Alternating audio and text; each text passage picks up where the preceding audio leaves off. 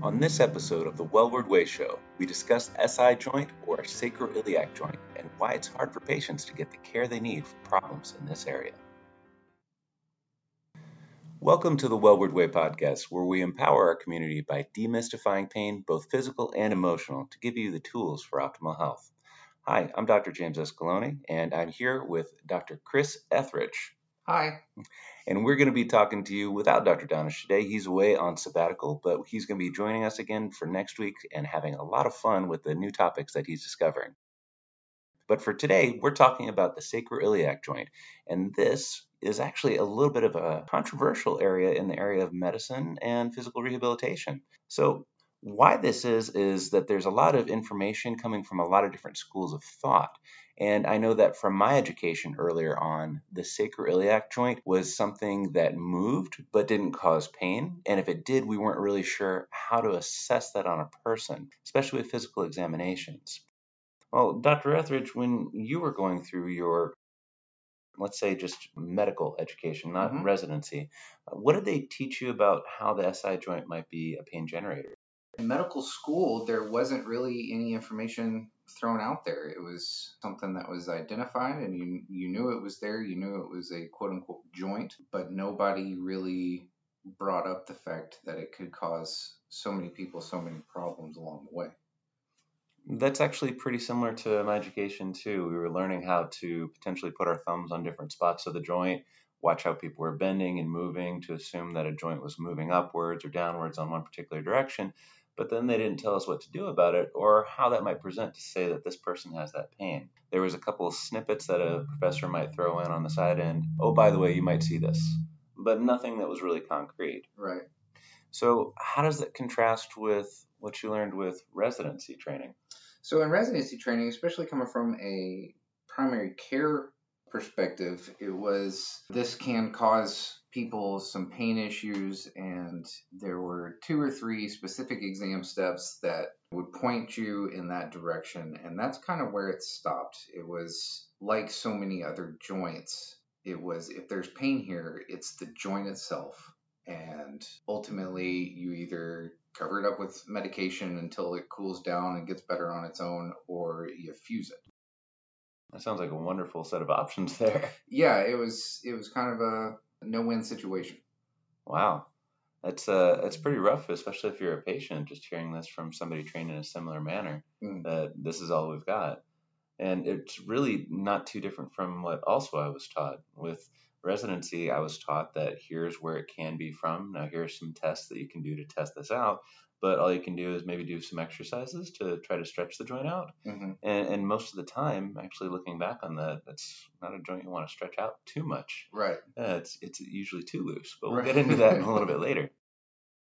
And so one of the things that really was the the nail in the coffin for me when I was looking at this was I was at a, a large conference. And this was 10 years ago at this point, and Mhm. it was a big international conference with all these brilliant researchers that I really respected. And this one neurosurgeon came up there and he said, if there's problems in the spine, it's the facet or the disc. It's not the SI joint. It's never the SI joint. It's either the facet or the disc.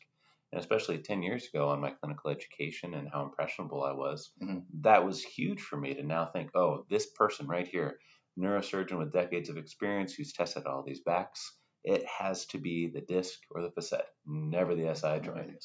So everything I learned in school and residency was completely just thrown out the window because this one particular higher power deemed that it did not produce pain. Right. So I just kind of went along with that. Understandable. Yeah, I think I, I would have too. And that's kind of the nature of being in training is you have a tendency to accept what's thrown your way as dogma. Uh, it's it is this way and there is no other way that it can be. So early on for me it was the joint. The joint is moving in a way that it shouldn't be and it's getting arthritic and that's causing pain and that is the only cause of pain surrounding that area and that's why you have these positive exam findings and if it doesn't do better with a little bit of pt lock it down and, and and that doesn't cause problems, right? no not at all it's it's never a problem to take something that moves and make it not move anymore Oh, especially if the other side has to move twice as much now to make up for one side not moving. Right. It's kind of like me and my brothers cleaning up when I was younger. Right. All right. So, other things that stood out for me as I went into my fellowship education and teaching is that what I was taught to actually test out with a physical exam for the SI joint involved different tests in which you put a stress to the joint. And when I was looking at the research, it seemed like it was pretty simple. You would just move the joint around a little bit, put a little bit of force behind it to create a shear force, and that was sufficient. But I was fortunate enough to communicate with actually one of the main researchers who produced these physical provocation tests who validated them. And after looking at how he does it, and this is a very large New Zealand man, he probably played professional rugby, or he could have at least. Right. And when he drops down to actually test out a joint, it's a quite forceful amount of pressure that you're putting through there. Uh, like one of the most sensitive tests we can use is called a thigh thrust. Mhm. It's where you just hold somebody's leg up and then put your hand underneath their sacrum and, and put pressure down to see if the sacrum moves on your innominate. And if it does and it causes pain, that's positive. But the amount of force that's actually necessary on the variety of humans that are out there to Mhm. create shear force is pretty substantial. And if you're not dropping down for a thigh thrust bouncing off of somebody, Mhm. then that's actually not going to have enough force at the variety of different humans that have an SI joint Right. to actually cause pain and let us know that that's a site of pain. I see. And another element of that is the SI joint's not just some sort of straight line, it's kind of like an S shaped. hmm And if somebody is not testing it in multiple angles of that, because humans can hurt their SI joint at a variety of angles because we move all over the place, Right. then they're missing that too. And so if that's not happening, then the practitioner is actually not getting a clear understanding of the SI joint could be a source of symptoms. Mm.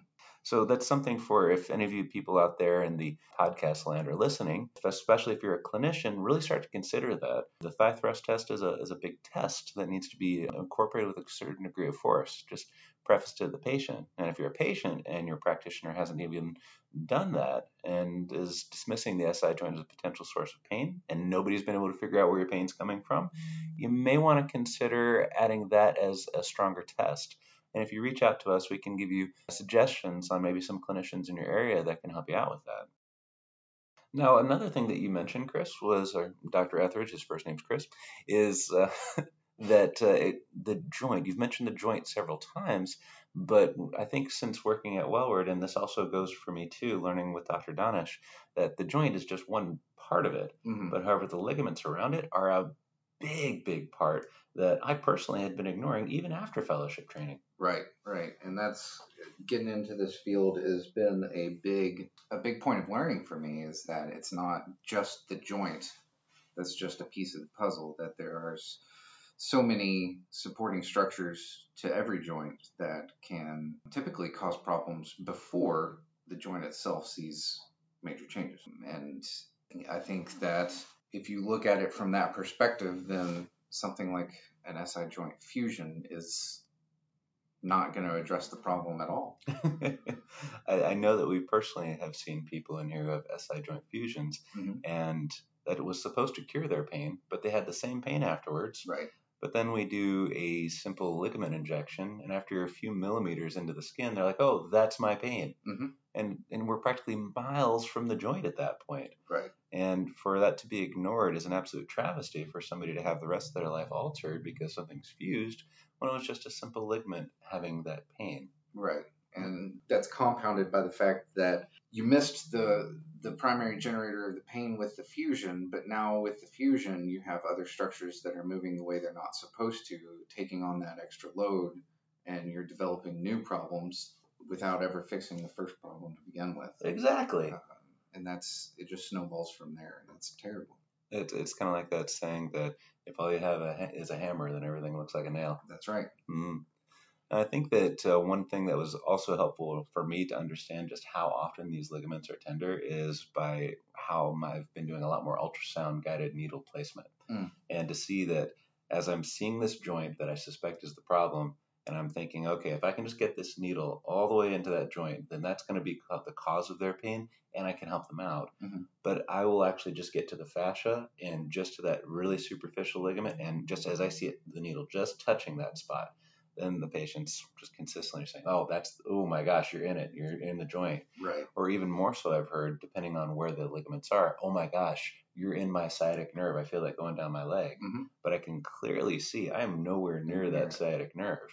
And that's another thing for people at home to recognize that some elements of the SI joint, actually some of those ligaments, like the sacrotuberous ligament, you guys Mhm. can look that up on Google Images.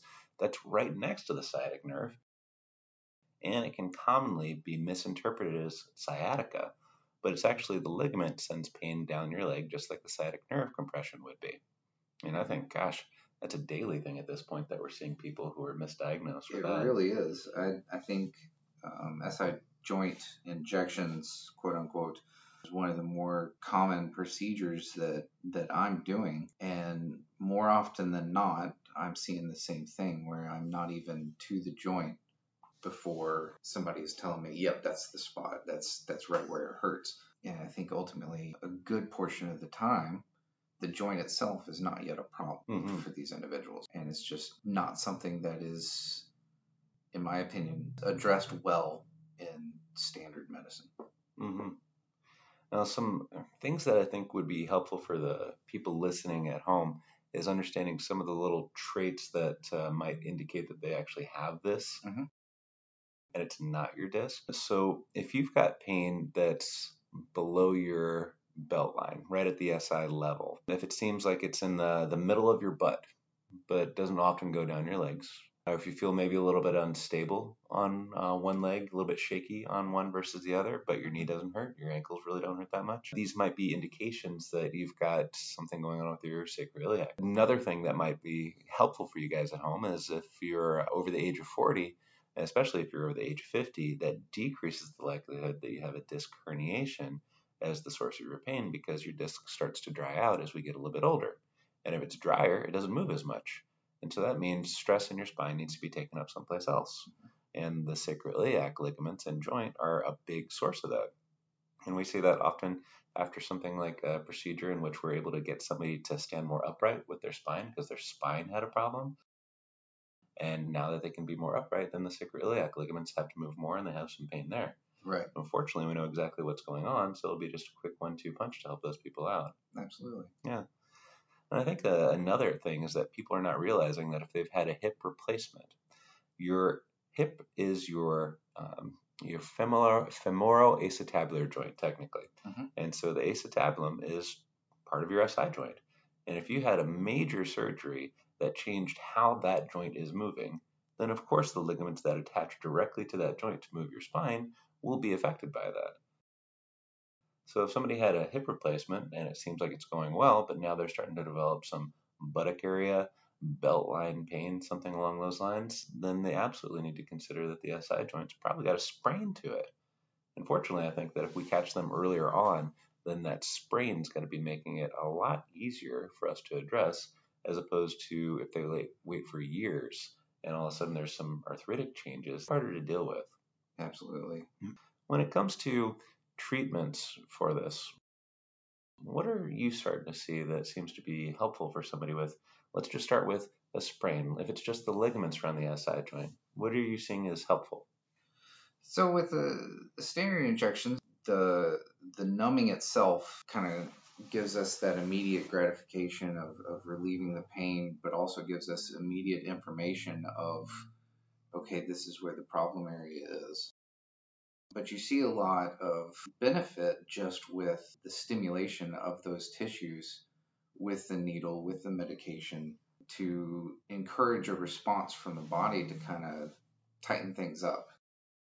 The best way I can describe it is that your your body already knows there's a problem there because it's hurting, but it's not it's not getting the right signals to do anything about it. It's just letting you know that it hurts. So with direct stimulation, either dry needling is fantastic, but you, you throw in an, an, a needle with medication behind it, and you get a more robust response from the body to do something about it instead of just let you know about it. That's awesome. And so I think that one of the things that patients can start to appreciate is that when we find the pain, we can do something about it, mm-hmm. but how they're an active role and how we're being detectives. They're playing a very strong active role so that if we've numbed the area, we need them to go home and actually do something. Test this Right. out. Like if going up and downstairs was a problem, if sitting for a while is a problem, if every time you try to get out of the car and twist, that's a problem right through there. Go do that. Go do that right now. Right. And so that it lets us know without a doubt, yes, this is your pain right here. And I, I love it when patients come back and say, yeah, I did all those things and it didn't hurt for a couple days. Right. Like, ah, fantastic. We know 100% what's going on. And I get a lot of people that are scared of going and doing anything after after any kind of injection. Think that, well, if it's numb now, then I'm just I'm not going to feel the pain. I'm I'm risking doing more damage. And what I tell people is that doing your everyday activities that cause you everyday discomfort is not going to be a problem as long as you are not going home and involving yourself in extreme sports or or something really hardcore the risk of doing extra damage just because it feels better and you you don't realize that it's hurting anymore is minimal Oh, yeah. That's, that's a pretty common thing I hear also that people are concerned that they're going to damage something. Mhm. Irritate, yes. Right. Almost guaranteed, you know, because they're feeling a little bit better. right Because everybody wants to feel more now that they're not hurting. But to actually damage something, you have to jump out of a plane. right Exactly. Which he knows a little bit about. Now, here's something that I try to educate patients about when it comes to the testing that we use. If we do one of our standardized injections, it's not just a huge heavy dose corticosteroid and that's it. Mhm. There's some other contents to it that actually can help with not only the diagnostic process, but facilitate healing. You Right. care to touch on that? Okay, so the the standard mix that we tend to use is low dose of steroid in addition to some local numbing medicine and that gives us that immediate feedback and lets us, you know, gives us the information that we need to know that we're in the right spot. Uh, but we also include mannitol or even dextrose in the medication mix as well, and that causes kind of a acute what we call an osmotic injury to the tissues and that's what really stimulates the body to respond to hey there's something happening here we need to send in the troops to to do some repair So injury sounds dangerous. Can you go on that? it, it does sound dangerous it is very it's a very subtle thing injury is a very strong word but at the moment an alternative word escapes me but it, it really just causes such a small change that you're not doing excess damage, but it's enough of a change that your body will send, like I said, the troops to rebuild and repair, however slightly, start the process of bolstering those tissues, strengthening them up, kind of tightening things down, whereas beforehand they may have been a little bit loose, and that's what led us to the problem. Now, I've talked to people who've been here, and just to translate what is going on from their perspective so they can Mhm. understand what's going on in their body, I just try to be a good teacher. And I'll teach them that if they had all this great workup and we've confirmed this is your SI joint, that first injection, we need the response to what's going on. Mhm. Because if they have an injection into that spot and they're feeling significantly better even weeks later, then they might benefit from just a couple of those injections in that area with physical therapy. Now, if they start to have uh, an injection and they're feeling like 20% better, then we might consider a series to see how much we can get out of that, but Right. it might need a little bit more work. And that also, that same thing, if we've got the diagnostics, it's definitely coming from the SI ligaments and joint. We do the injection there, they're clear to the pain, but then they come back feeling baseline or worse afterwards Mhm. then all of that is teaching us about the integrity of the tissue and what's going on underneath. And for those cases that they've come back feeling exactly the same after the numbing agent fell off or worse, I've usually told them they need something like an orthobiologic. Right. Now, what have you appreciated from the patients that you've treated with uh, an orthobiologic on like the SI ligaments who've reacted that way?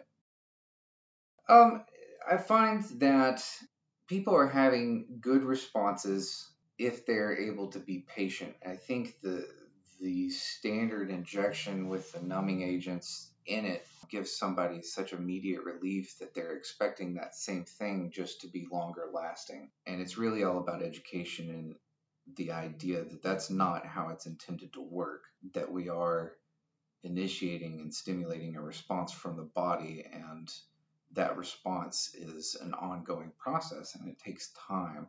But at the end of that path is a is a great improvement that is long lasting because we are repairing damage as opposed to just covering it up.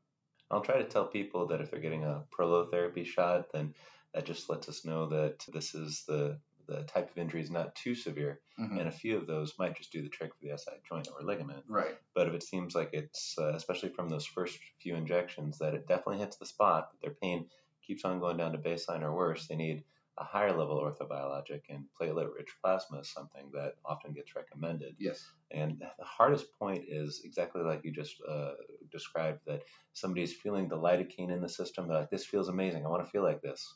We want you to feel like that too. Right. But the PRP that we have to put into there will irritate the tissue because it's surgery without surgery. Mhm. But after about a six week period, it locks things down so that's how it can heal. But it heals at the rate that hair grows. Right. And you guys in the internet world don't understand this, but we're both bald, so that's a fun joke for us. But that's a long time. And so it, when people can appreciate that the rate of recovery just takes a little bit longer, especially if you're over the age of 40 and you need this, it's going to take a little bit. And that's where the physical therapy and other things along those lines can help the recovery process. Absolutely. Mm-hmm. Well, guys, I hope you appreciated that Wellward is definitely not just a clinic, it's a direction in healthcare, a new one, and hence the name Wellward. Our goal is to optimize your health as well as cure disease. And remember that a minor ache in your SI joint or a pain that goes down the legs that's not sciatica could be the first step down a path towards arthritis or even worse changes. And wouldn't you like to know the tools on how to prevent that? So if you found this helpful, please check out our YouTube page or call our patient care navigator at 859 275 4878 or 275 HURT to help get you scheduled for the care you deserve. And if you have any other questions, feel free to reach out to us either on our social media pages like Facebook, and we'll look into new topics and we'll educate you and we'll look up everything that you need to help you out. So until next time, I'm Dr. Escaloni, And I'm Dr. Ethridge. and thank you again.